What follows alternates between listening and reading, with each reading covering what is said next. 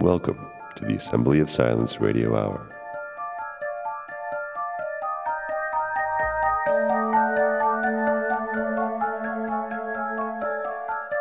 And here we are. It's a new year. Come what may, we're going to have to deal with it. So I thought maybe I'd shift it up and actually have the new season coincide with the new year, just for variety.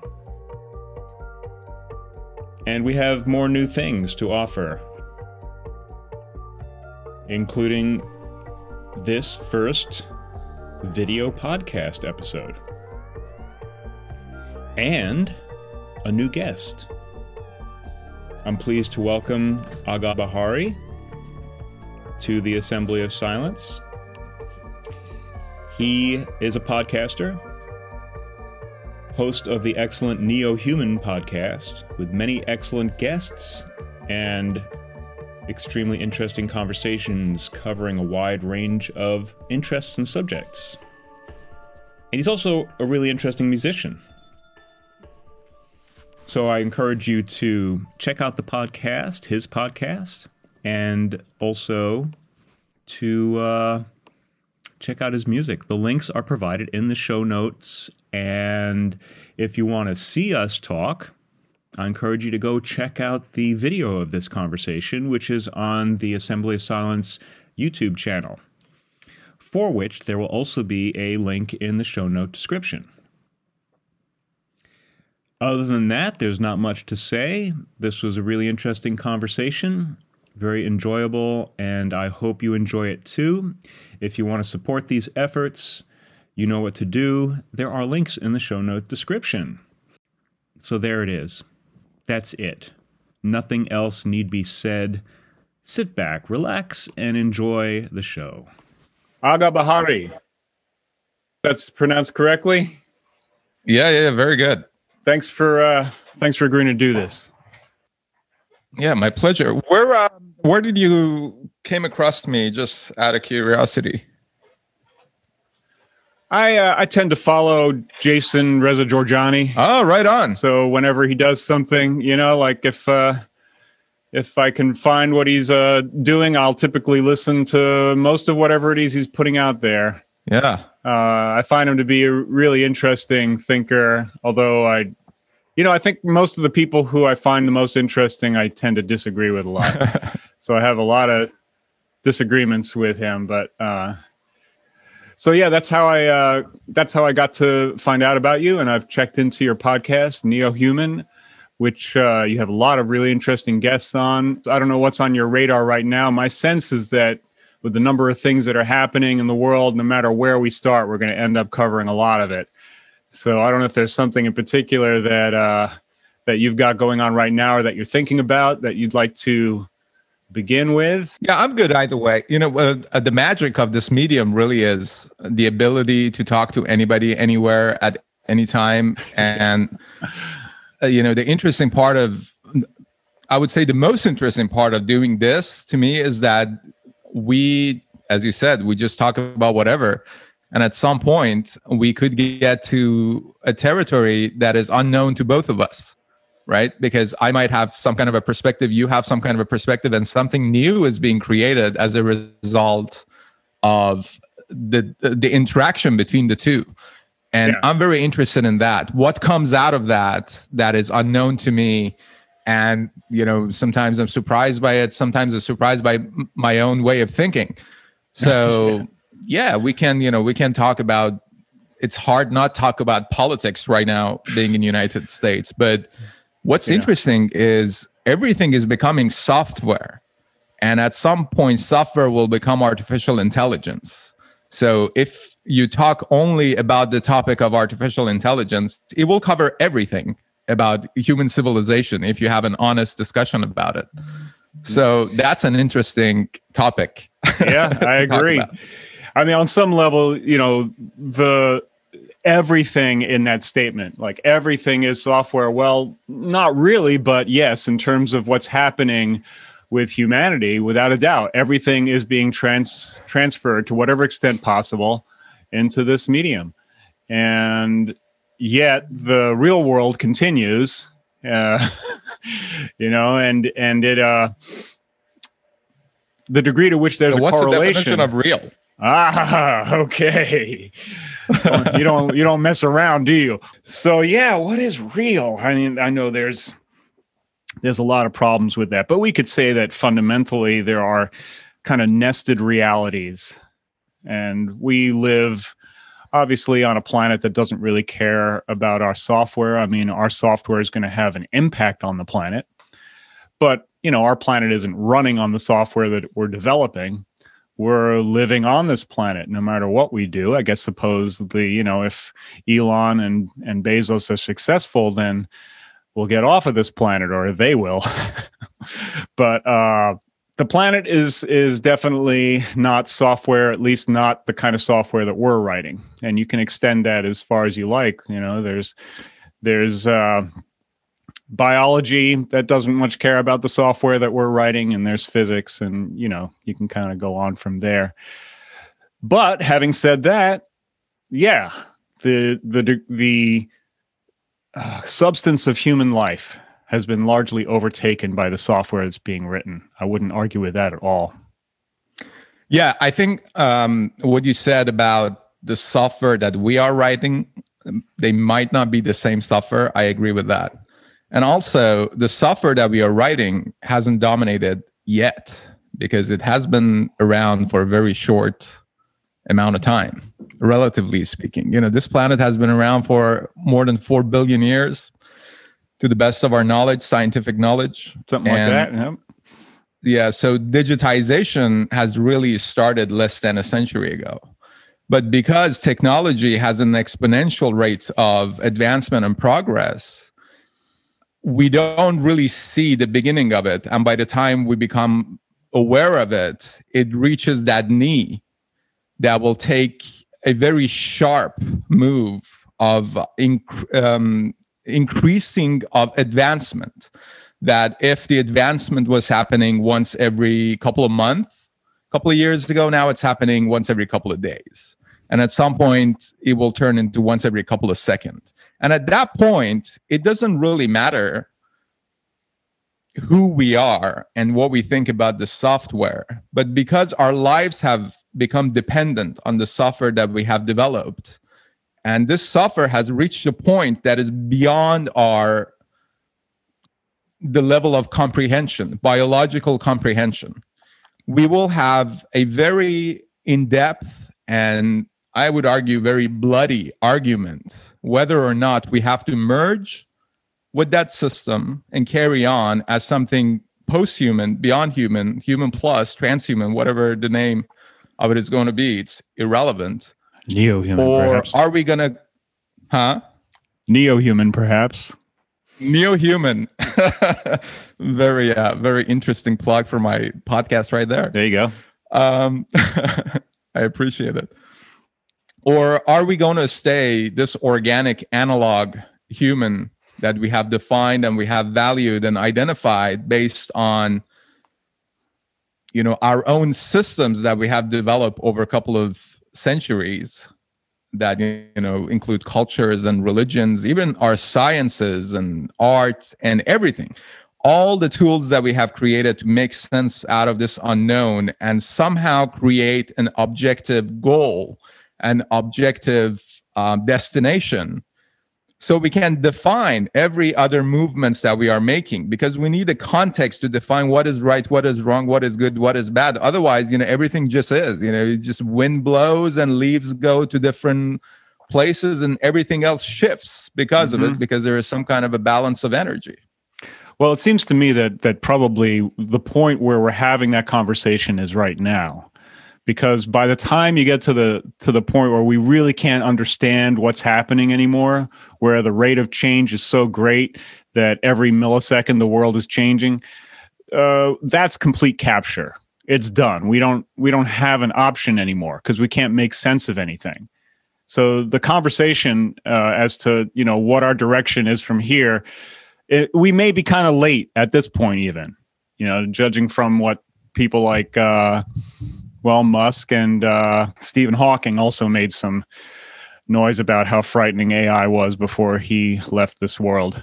So it Could seems be. to me, Could you know, it seems that yeah. quite likely. And, you know, the thing about exponential change is that it's it's exponential until it isn't, right? So there's only so far that anything can can go before it hits some kind of a wall.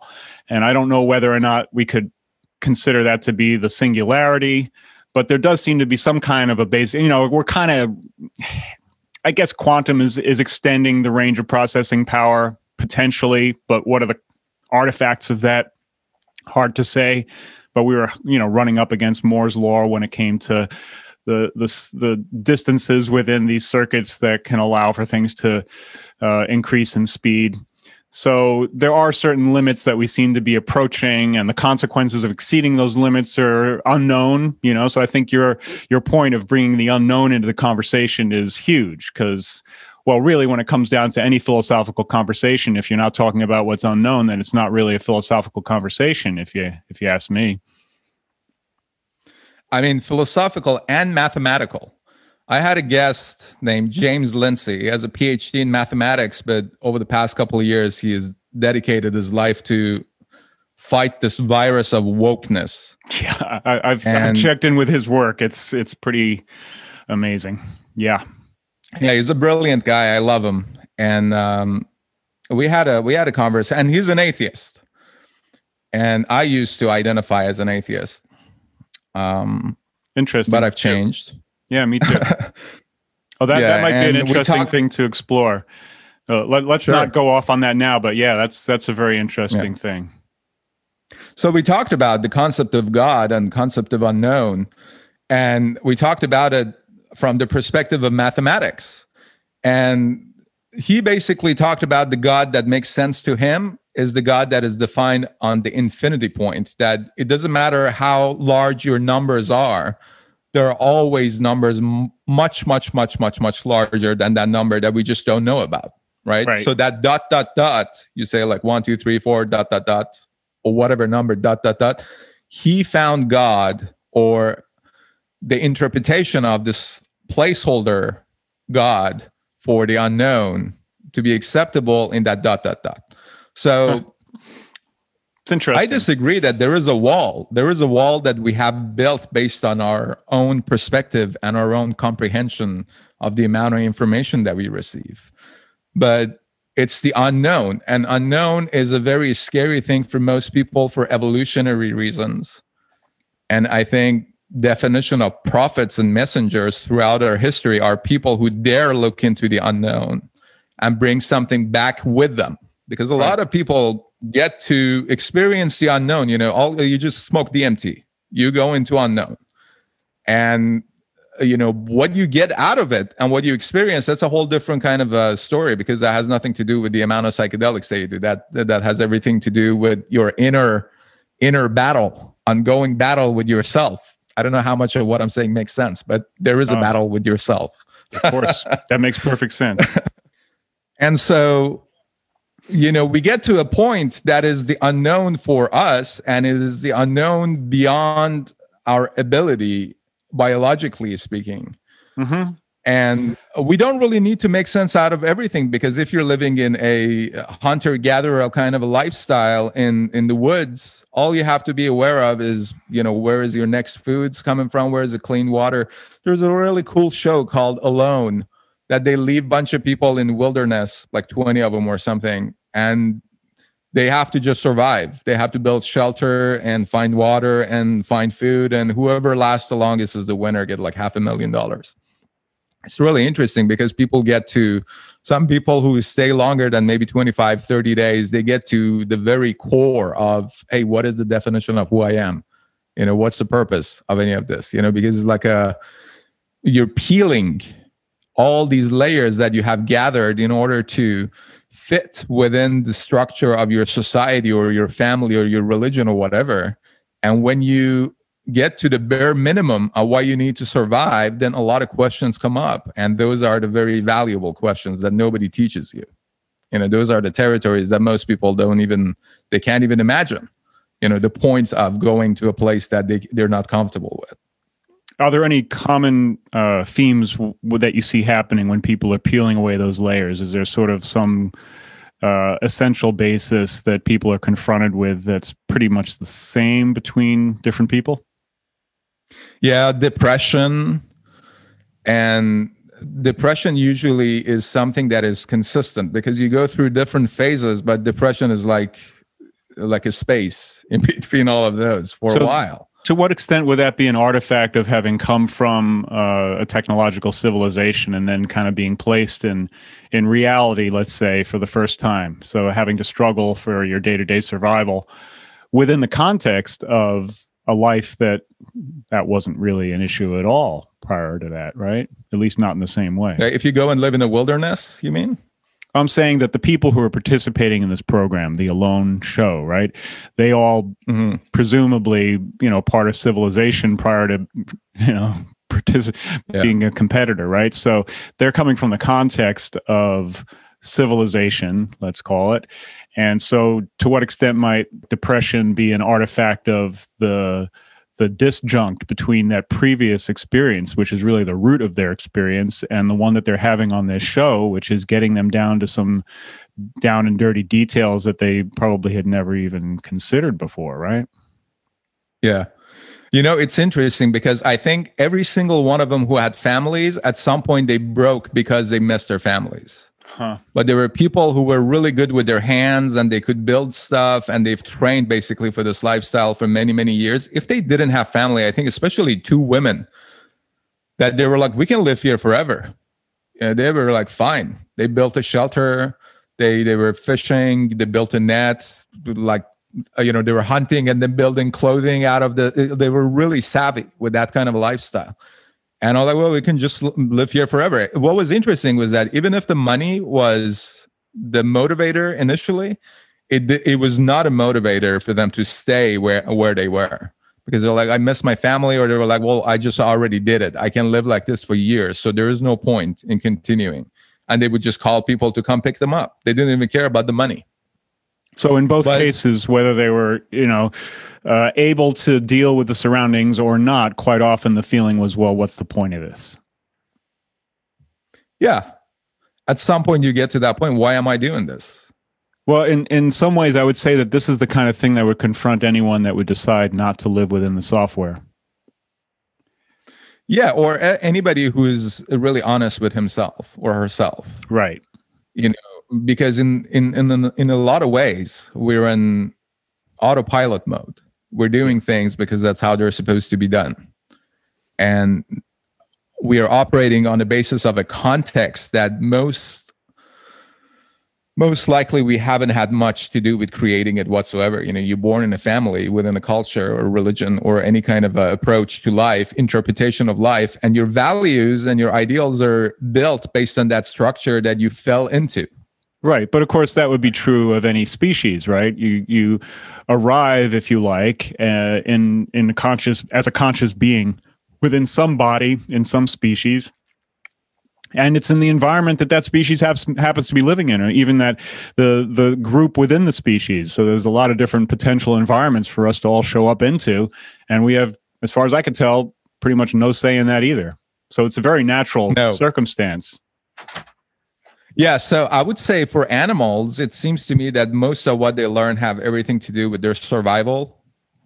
With humans, it goes a little more beyond survival. It's also the matter of meaning, matter of having a shared objective, again, to evaluate moves and move towards it.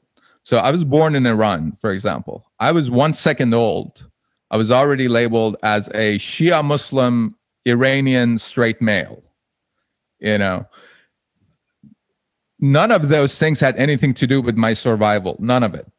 If anything, they were against my survival, because at some point I realized that Islam is not working for me, so I don't want to be a Muslim anymore. But apostasy, leaving their religion and Islam, is punishable by death.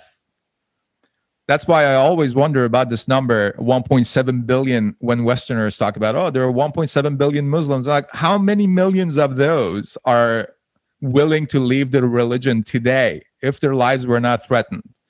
if they did not have a threat of alienation. Right. Right. But it was placed on me because I was part of a collective. I was part of a tribe when I was being born in that setup. Right. And for a lot of people is that, hey, why bother? You know, we just navigate our way through this and deal with it and live the best life that we can. You know, nice couch, nice house, nice car. But I would say some people, their D N A is the D N A of people who wander around and they ask questions and they're not satisfied with what you're given. And that's the biggest difference to me between humans and animals, that we can opt out out of the situation that we're born into.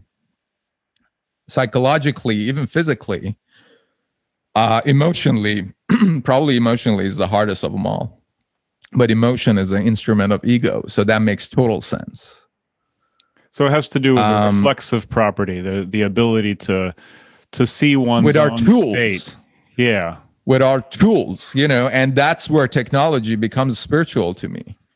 That well, those we tools have can really be evolved. They can be either tools within consciousness or, liter- you know, physical tools. And that's where I would draw yeah. the distinction, incidentally, uh, just to get back to the other point of whether or not there's a limit. Like, yeah, consciously, I don't think there is ever really a limit.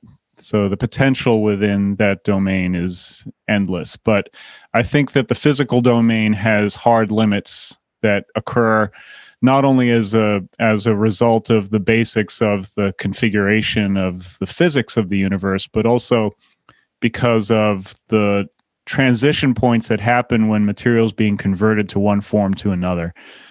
You know, you, you got opportunity within a certain range, a certain time frame when the material is in one configuration, and then whatever it is you're going to do to it is going to convert it into some other form.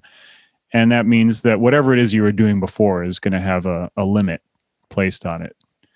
You know, that, that's kind of, I think. Yeah, so Moore's Law, Moore's Law is a very good example of that. Yeah, that you mentioned. Exactly. Yep.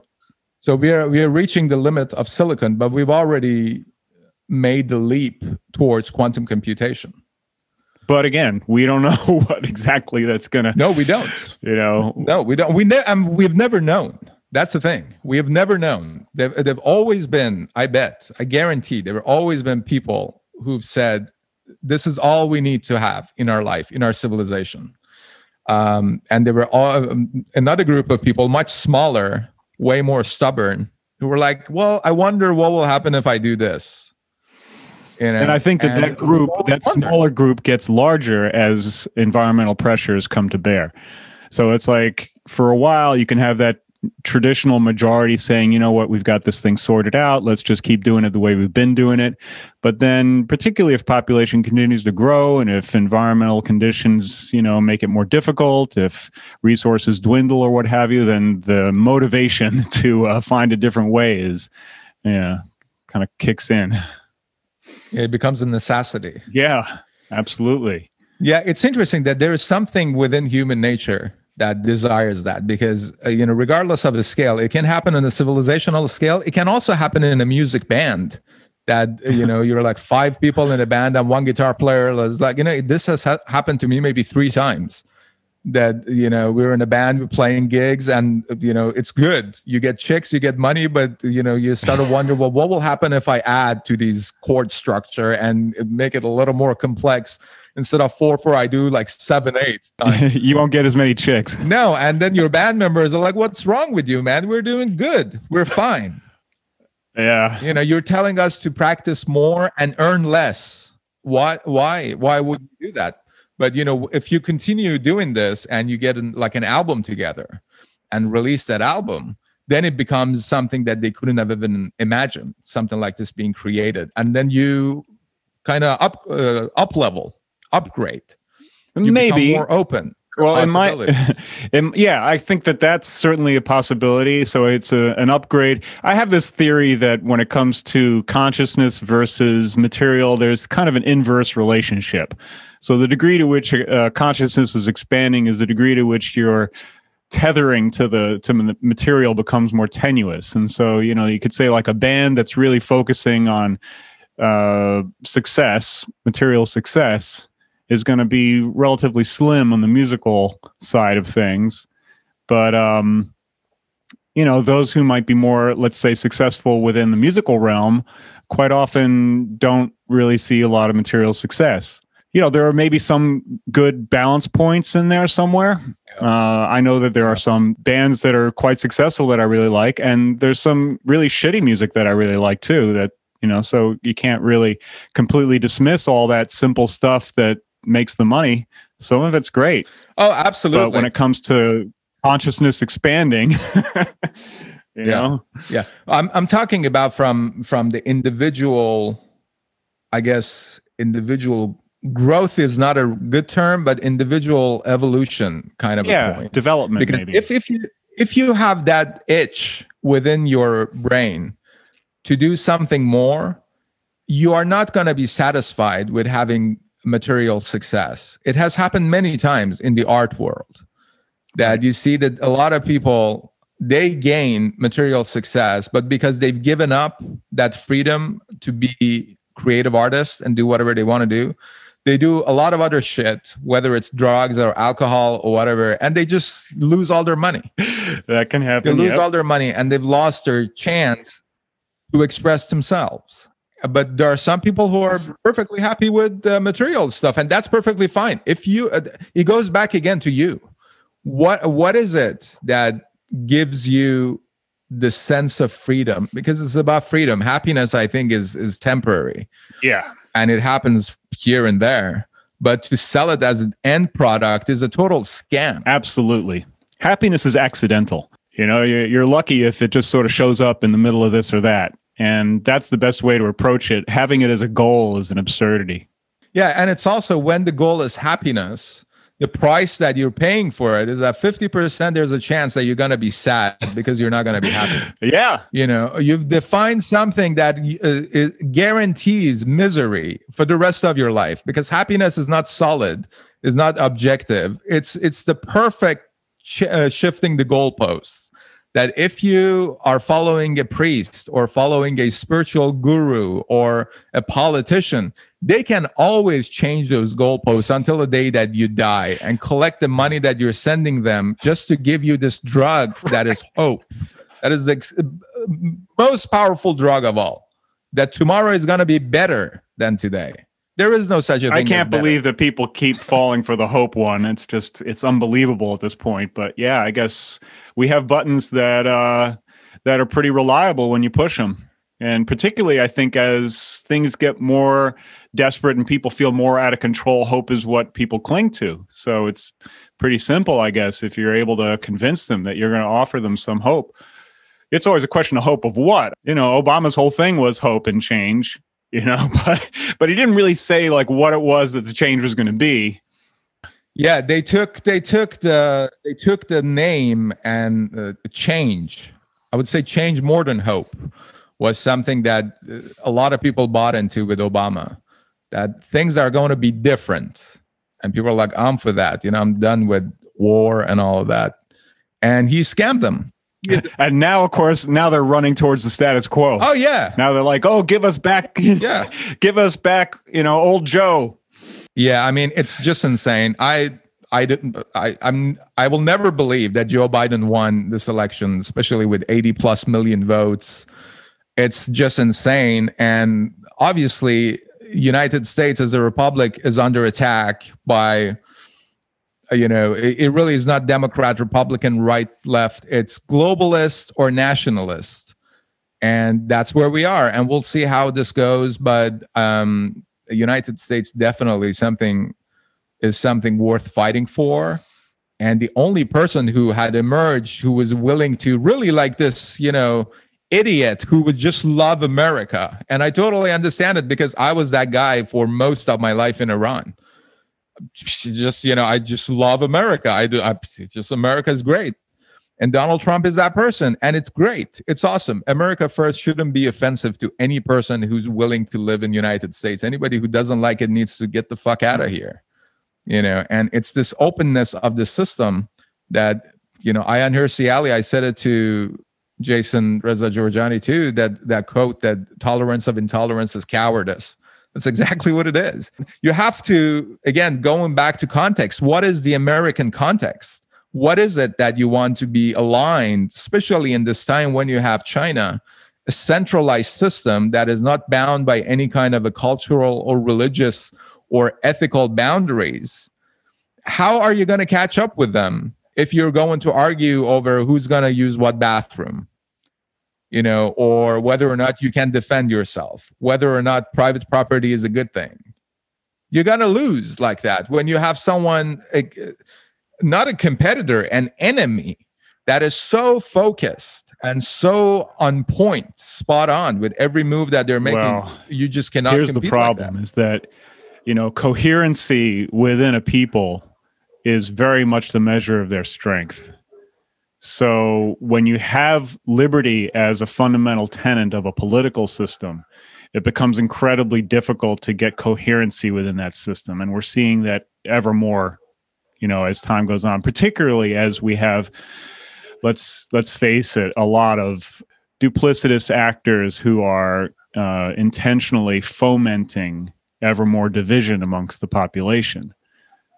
So we're in a real bind in many respects, because the, the basis of our political ideology makes it very difficult to resist the tactics that are being used against us. I don't claim to know. Let's say, let's, you know, just to be completely uh, rigorous about this, I don't really have any knowledge of what happened in this election, but it sure is fishy that they lost seats in the House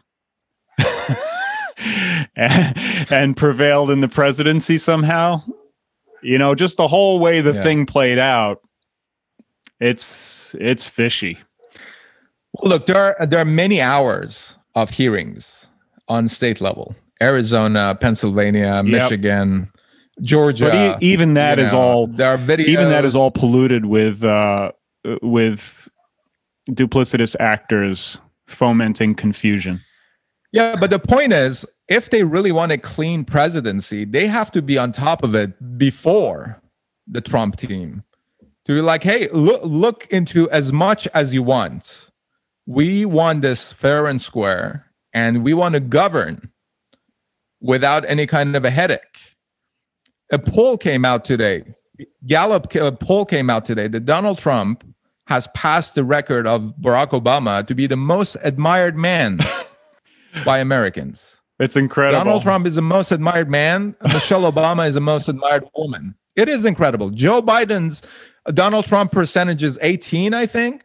Joe Biden's percentage is six. Right. Yeah.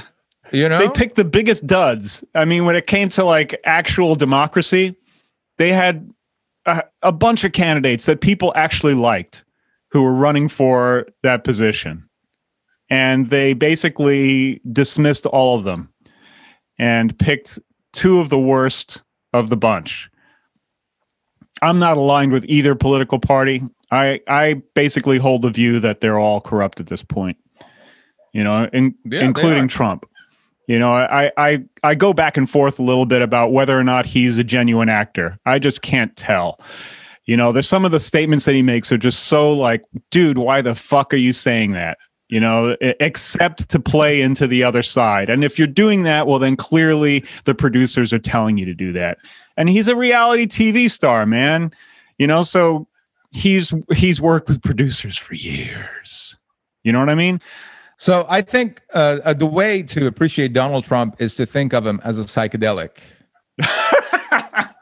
I did a segment about that. Are you familiar with the with the uh, Allegro theory of Jesus? Oh yes, absolutely. John Allegro. Yeah, yeah, it was a mushroom. Yeah. Okay, so so Donald Trump as a psychedelic. Run with it, man. I'll tell you why I came to that conclusion. I think it was April of two thousand nineteen. Um, I used to do daily live streams, and there were different segments. And in one of them, I came across this article on Fox News that Chelsea Handler, who is a comedian, and she was a never Trumper. Um, she said that she had such a big trouble with Trump winning that she had she got uh, hooked on marijuana, and she had to go to a psychiatrist for many months. But then she realized what really bothered her about Trump was the stuff about her own life that Trump was bringing up from her childhood. And I was like, that's it. That's exactly what happened to me with psychedelics. But the problem is she went right back to hating on Trump, to thinking of him as a man, not the spirit of what he was representing, which really is, you know, uh, we used to joke about when I was in film school in Vancouver with my roommate, who we did a lot of psychedelics together, that how much acid would it take to put in a water source to just get everybody high on acid and make some kind of a fundamental change. And it wasn't that much, surprisingly, if you do the huh. math. But Donald Trump is that on a global scale. Nobody expected him, and nobody expected him to remain in power for four years. And everybody just flabbergasted by him. You know, he has no shame. He has no ethical and moral high ground or a standard. He showed the world what he was all about after his inauguration, when he got out of the car in front of Trump Hotel in Washington, D C. You know, that's the beautiful part about Trump, that he does not give a fuck. He perhaps is a nihilist, if uh, if it wasn't because of the brand Trump, because that's all he cares about. He cares about the brand Trump. He's a representative of that brand. Yeah. But when you have the other side talking about, hey, you know what, Ch China, don't let, just don't talk, even talk about China. We want to talk about Russia. Yeah. Because they've all sold out to the highest bidder. You know, the news that came out with that Swalwell, with that Chinese spy, and all of those people. Donald Trump is like, a, is, again, he's a psychedelic. He's a psychedelic. He has shown who we really are, who people really are, what the system really is made out of. And we'll see, you know, we'll see where this whole thing well, is headed. That says it right there. He, you know, what he shows is that the system is made out of brand loyalty, and that, you know, branding is really a late stage of capitalism. You know, the basic infrastructure, right. What he harkens back to with his base is, you know, Make America Great Again, which is, oh, the industrial strength, the world superpower, you know, this kind of social cohesion that we felt. World War Two, I think, would be, you know, where the last time where we all banded together and kind of did something as a nation, you know? And so that kind of um, entrepreneurial and uh, patriotic spirit is something that has been lost. And in many respects, it's been lost because we went through that conversion from the raw material, let's get the job done, to let's see how much we can make from this, which is gaining an advantage. It has to do with branding and advertising. And that's basically, that's Trump's forte. He was there in that whole, the middle of that game, pushing the real estate market on the basis of his name, and then leveraging that in order to become a celebrity, which has nothing to do with any real work, right? He was the representation of American entrepreneurship and success. But it's a very mixed bag. You know, he's not like a Hard Knocks, made it from the bottom of the barrel American success story. And neither is he a guy who's had like really excellent record of uh, being able to do all the deals that he's made. He's had a mixed kind of, you know, controversial, let's say, career. And um, and in many respects, that also, I think, is something where a lot of what happened with Trump was in the courts, as opposed to within, you know, making business happen. Like, things were, people were always being sued, and that, that was a big part of the game. You know, and again, this is late stage civilization stuff, right? Because earlier in a civilization, you're not going to have these like, well, it reminds me, maybe a good way to to cap that is, there's a Taoist phrase that says something along the lines of, um, in the time of the big names, the day of reckoning is near. Yeah, that's a good one. And I think, you know, Trump is like, he's got that stamp of like, dude, I have made the most of this name, and this is what I stand by. And and so on some level, everything he represents to the people who are enthusiastic about bringing back America's greatness is, is really just not what he actually is. That's not, that's not who he's been. Sad to say. So tr Trump, Trump is not perfect. uh, magic mushroom grows on cow shit. Yeah, there's a similar Taoist phrase too. The best rice grows in shit. Yep. Yeah, there, there you have it. So, you know, I don't think there there is any th- any such a thing as objectively good or bad person. You know, people are complex people who, you know, complex being who make decisions based on circumstances that they're dealing with. Absolutely, I agree with that one hundred percent. Whatever is the whatever is the intention behind that. Yeah, that's for someone else to deal with. I mean, you know, there are also, you know, human weaknesses that arise given different circumstances that cause people to behave in ways that would be maybe we would hope for something other than that. Although if we were placed in the same position, I'm not sure that we would behave much differently. I think, you know, quite often. Yeah, who knows? Who knows? We just don't know. No, we don't know. Um. I want to go a little deeper about what he represents, though, because it has everything to do with where we are. Okay. Um, no, there is no sense of unity because most people don't have uh, skin in the game the way that they did in the forties or the yeah. fifties. Most people, the younger generation, they can't even imagine owning a home or owning a land or anything like that. And it's interesting that their priorities is also designed by the system that is against them. T- tell me about that. I- I'd like to hear you expand on that a little bit. Yeah, there's a quote by Gore Vidal that we don't even know what our cage looks like because we've never seen it from the outside. That's right. And this also goes back to simulation hypothesis that, you know, when we talk about reality could be a simulation, uh, you know, we don't even have to go in a major scale. This reality that we are experiencing that is built around our culture and corporate ethical compass itself is a simulation, is is the very definition of a Truman Show, that you're fine for as long as you operate within it, but the moment you get out of it and see it from the outside, it's so ugly and so unfair and so corrupt that you will have difficulty going back to it without remembering what you've seen. But I think it's it's really interesting to wonder the extent to which it could ever be any other way, because on some basic level, we're dealing with Uh, competition that's pretty fucking ugly. If you take a look at human history, it ain't. Th- there's no point that looks really good. You know, it's a it's a bloodbath through most of it, and and so the narratives that are necessary in order to bind people together so that they can have a good feeling about what they're doing while they're fucking shit up. Uh, you know, how how would you structure it? You know, without really changing the way the game is played. Well, that's exactly is the point. That is exactly the point, the narrative. And that is exactly the point I was going to go a little deeper with respect to Trump. That Trump is the manifestation of the era of multiple narratives and democratization of creation, interpretation, and distribution of narratives with the use of smart devices and social media. Because before that, you had limited number of T V channels and newspapers who all we're giving you different interpretations of the same essence, same spirit, that there is a business going on in this country, uh, the military-industrial complex or whatever, and everything else should act according to that business. There, there shouldn't be any kind of a disruption. There shouldn't be any kind of a sudden movements and all of that.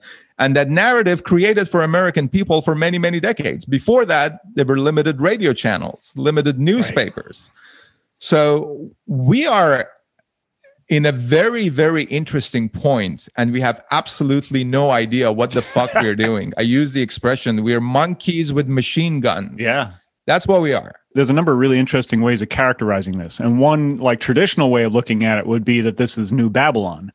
You know, the confusion of tongues, the inability of people to understand what each other are saying. You know, such a such a multiplicity of yeah. points of view that no one's able to get anything done and the tower falls, right? So that's one possibility. Yeah. Another one is that we're, you know, we're brushing up against reality, more kind of like that alone, you know, in in in an intellectual sense, in consciousness, we're being confronted with some really elemental things that have to do with sense making, and that contradiction is fundamentally a monkey wrench inside of sense making. And yet at the same time, contradiction is real and true. There's a way in which the the basis of things that are actually occurring in the world that we perceive have contradictory aspects to them, and yet we don't have a sense-making capability that knows how to embrace contradiction. I don't know if you're familiar with um, with um, astrology at all, but uh, I work with it a little bit, and one of the things that I find really interesting is the relationship between Gemini and Sagittarius, which happen to be opposite to each other in the chart. Sagittarius is associated with the sage, someone who has knowledge, is able to peer into the meaning of things. And opposite to that is Gemini. Gemini is far more fundamental. It's an uncomfortable split. I describe it as a seed which has germinated. Part of it is reaching up towards the sun, and part of it is digging down into the ground. So it has, it's one thing, but it's completely at disagreement within itself as to which way it needs to go. And that's what needs to happen in order for development to occur. That's the basis for all energetic uh, phenomena, for all life, you could say. And those two things are opposite to yeah, each other. And, and we have a very difficult time within the realm of knowing, of knowledge and understanding, coming to grips with this very basic kind of polarity. And on a certain level, that's what we're being confronted with in our, in cyberspace. You could say that all of these different narratives now are coming together, and we're seeing all the threads, and we're seeing the way in which, oh, there's a little bit of sense over there, there's a little bit of sense over there, but those two things don't get together. You know, it's how do you how do you bring all of that together into a coherent narrative that that can can help us to return to functionality? Uh, so that's not going to happen. That's not going to happen. Things are going to get much weirder. I tend to agree with you. Although, although I think that the effort that I'm making here, and I don't know whether you feel like you're doing this too, is to somehow or another bridge that, to somehow or another uh, transcend the continued disintegration of things. Although I, I do tend to agree with you that maybe that's a fool's errand.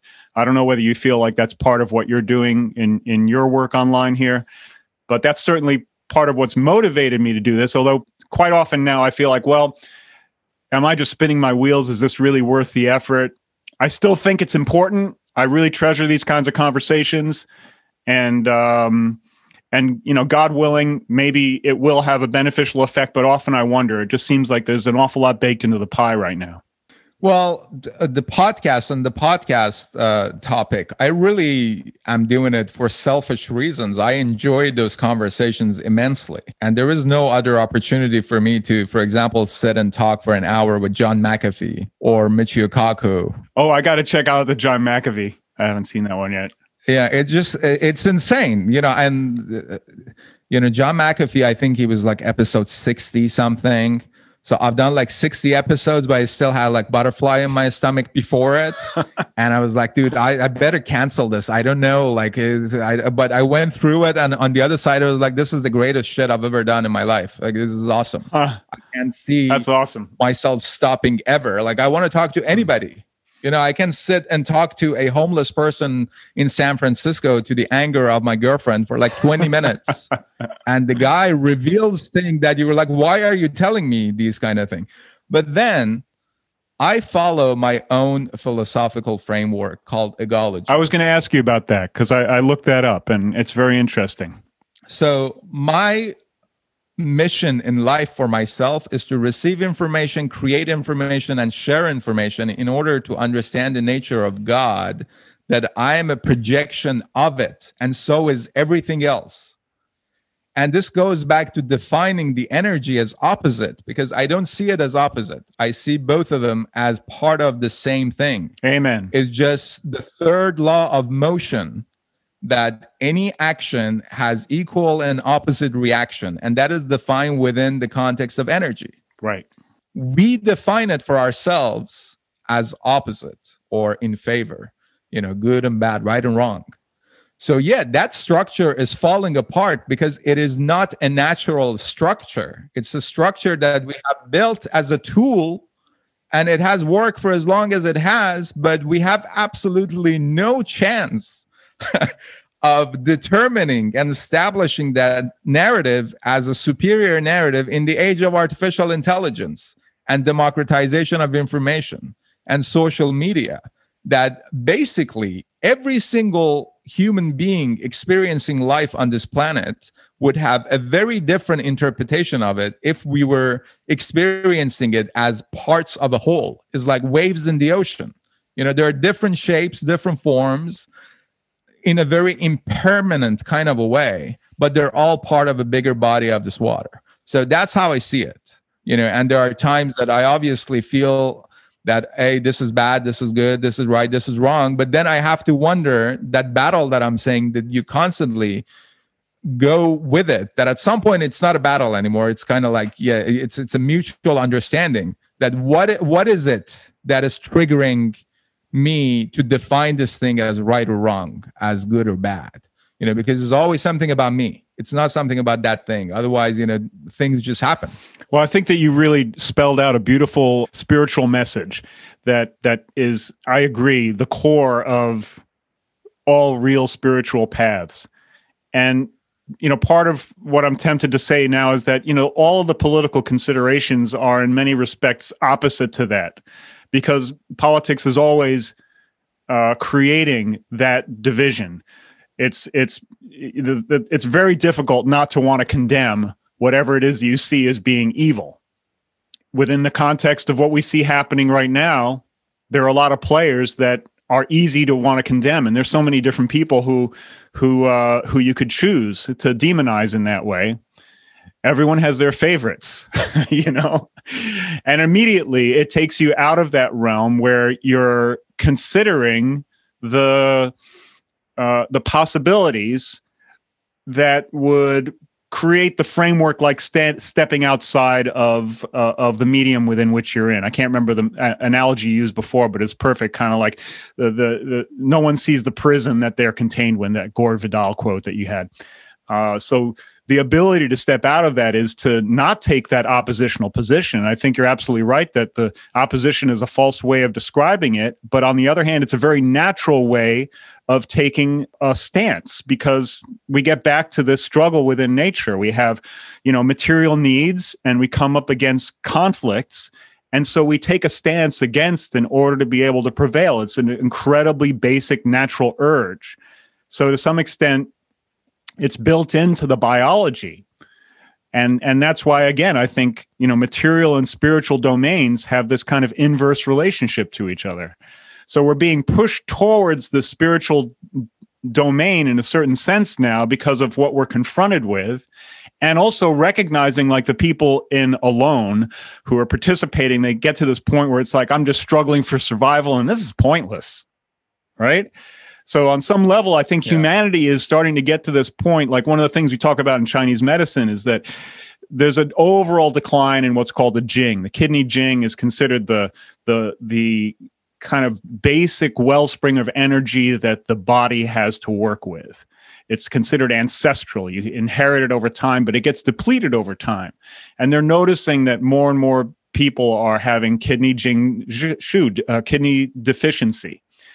And so in a certain sense, we're like kind of getting to the end of some part of the narrative, you could say, and at the same time that the physical um, structure of our species is starting to um, lose its essential power. I mean, we know that that most of us are a, sh- a shadow compared to people one hundred years ago, in terms of their physical endurance and, and all that kind of thing. They may not have lived as long, but they were tough, you know? And um, and when you go back and consider what they did in the ancient world, wow, you know, that's some pretty heavy-duty fortitude. Um, so we're we're getting to this point now where there's kind of like a crossing of the lines where where as the decline of the of the physical manifestation of the species happens, the ascension of the spiritual. And it, it's difficult to not get, um, you know, it, it, none of us want to die.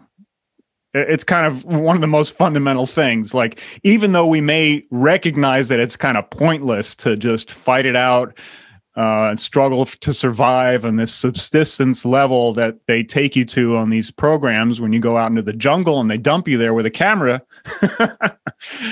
We may recognize that, but that's not like, oh, okay, well, I'm ready to go. Thank you very much. I'm done. You know, there's still this sense of like, there's something here to be done. And the question is, well, what is that? What are we here? What are we here for? What do we need to do in order to make, to fulfill the gift that we were given in this life? That's the question that I'm always confronted with. Yeah, well, that's a fundamental question that um, a lot of people throughout our history try to come up with the answer and direct people uh, towards certain kind of a direction. But I believe if it's centralized, it's not natural. And when it's centralized, it's a concentration of power and inevitably it'll become corrupted. Um, I don't think that we are being pushed towards anything. It's just that, you know, the the essence of reality, I would I would say it's consciousness. And it manifests itself in a decentralized kind of a manner. It's like water. You can't block the way of water for maybe a century, but eventually it will break through that barrier and fill everything up. And we're dealing with that right now. I think that's true, but I think it's also like if we're clear about defining the domains that we're talking about, when it comes to consciousness, absolutely. But when it comes to the material world, we are kind of being pushed in various ways if we're not willing to die. So in order to continue, there are various things we have to do, and we are pushed in order to fulfill those things. And also, I think in the software world that we're inhabiting, even if it's only on the basis of censorship, we are being pushed in a certain way. So the various manipulations that are happening here, like whether or not this video when I upload it is going to be demonetized or they're going to shut down search engine results that might have it in it. Well, it's done by humans. Yeah.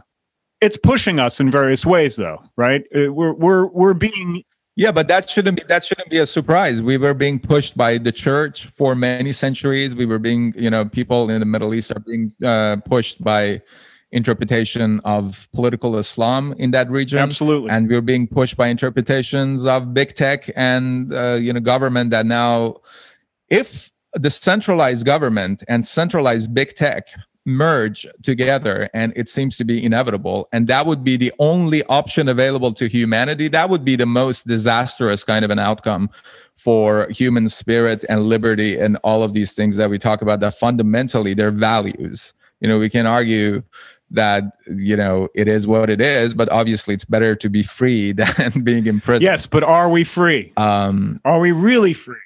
Well, that's the thing.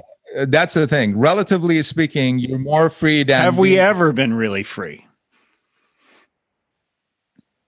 I don't even uh, think we understand the definition of real free. Well, I think there's two domains again, you know, that we have we have spiritual freedom in, in terms of our willingness and ability to, to consciously explore all possibilities that arise within the psyche, if you like, something along those lines.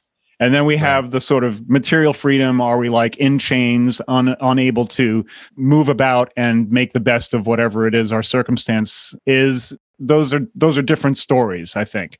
On some basic level, I think freedom is all, always fundamentally in within consciousness. Material freedom sounds a little oxymoronic, though. Yeah, I think so. Material, material is um, the essence of material is certainty.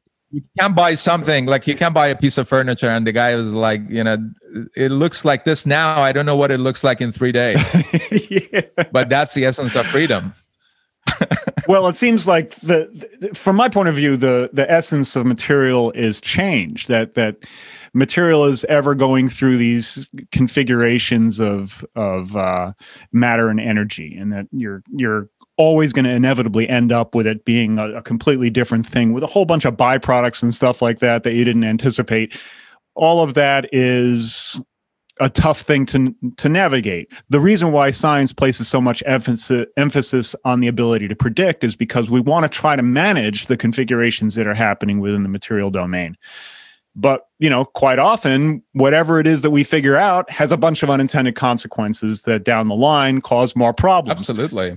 Absolutely. So it seems to me that when we're really talking about freedom, it's always within the domain of consciousness, that that's really the only, and in a certain sense, it gets back to this idea that everyone has their own personal relationship with God. Yes. And also, I think it's extremely important within this context to realize the importance of that in God we trust at the back of the U S dollar. That if you're not familiar with what we were talking about, you're like, well, you should take it away because some people don't believe in God and that's offensive to them. But a far bigger meaning of that is that your most basic rights that has been recognized by the U S Constitution as God-given or natural, they are not to be messed with by the government, by the state. And I think that's where we are, that you have a centralized, very successful system in the form of commun- uh, the Chinese Communist Party, who rely on surveillance, on social credit system that is completely possible on a global scale by the use of technology, centralized technology. Maybe we can um, interpret that based on what you said into a material kind of a freedom, that we will have everything we would ever want, materially speaking, but we would not have the chance to explore the depth of the unknown, that our consciousness is the direct link to it. This experience that we are having, the self-experience that we are having of this life, this unique experience and interpretation, is only a part of the bigger stream. If you're thinking like that, you can define it as God or whatever.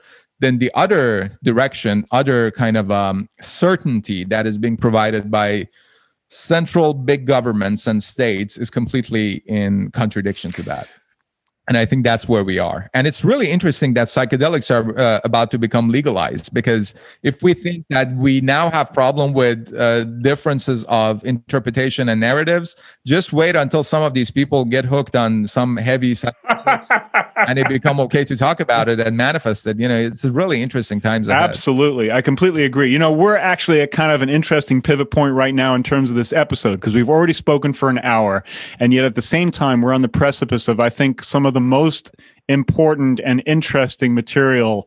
Uh, there are things to discuss here that um, will probably take another hour to do justice to. So I'm wondering whether, you know, if if if we were to to wrap it up now, could I uh, get assurances from you that we can follow this up with another discussion, or should we just go for it now and then I'm confronted with two hours to figure out how to edit, because no one's going to fucking listen to two hours. I know it's a stretch even to get people to listen to an hour.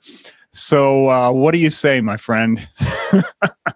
Well, uh, uh, this was a pleasure. Thank you so much for having me. Um, I think maybe we wrap it up here and you see if um, some of your listeners have any kind of a question or perspective or interpretation of what we talked about, then maybe we can talk about. I'll be happy to come back on your show. Well, I'll just... Maybe for another episode. I'll just make a little footnote here so that we have kind of a reference point. But I think the thing that's most interesting is to really delve into the C C P and its model for structuring civilization compared to the one that we're working with here.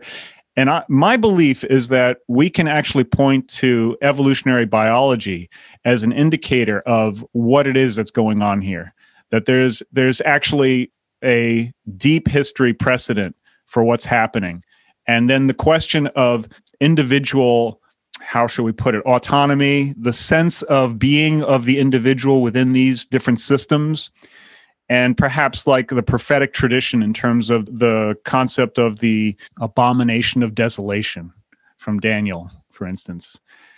These are mm. these are all things that I think are deeply linked and and would make for a really interesting follow-up. So I hope I can convince you to do that at some point. And I can't thank you enough for doing this. It was Sounds really a wonderful conversation. I really enjoyed it. Likewise. We'll uh, talk to you again in the future, and uh, take care. God bless. Okay. Thank you. You too.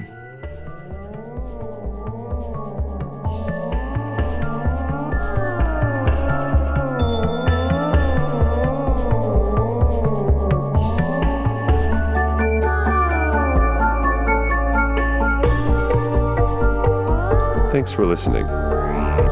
We look forward to serving you again soon. In the meantime, remember, turn that thing over a few times before you pick it up and take it home.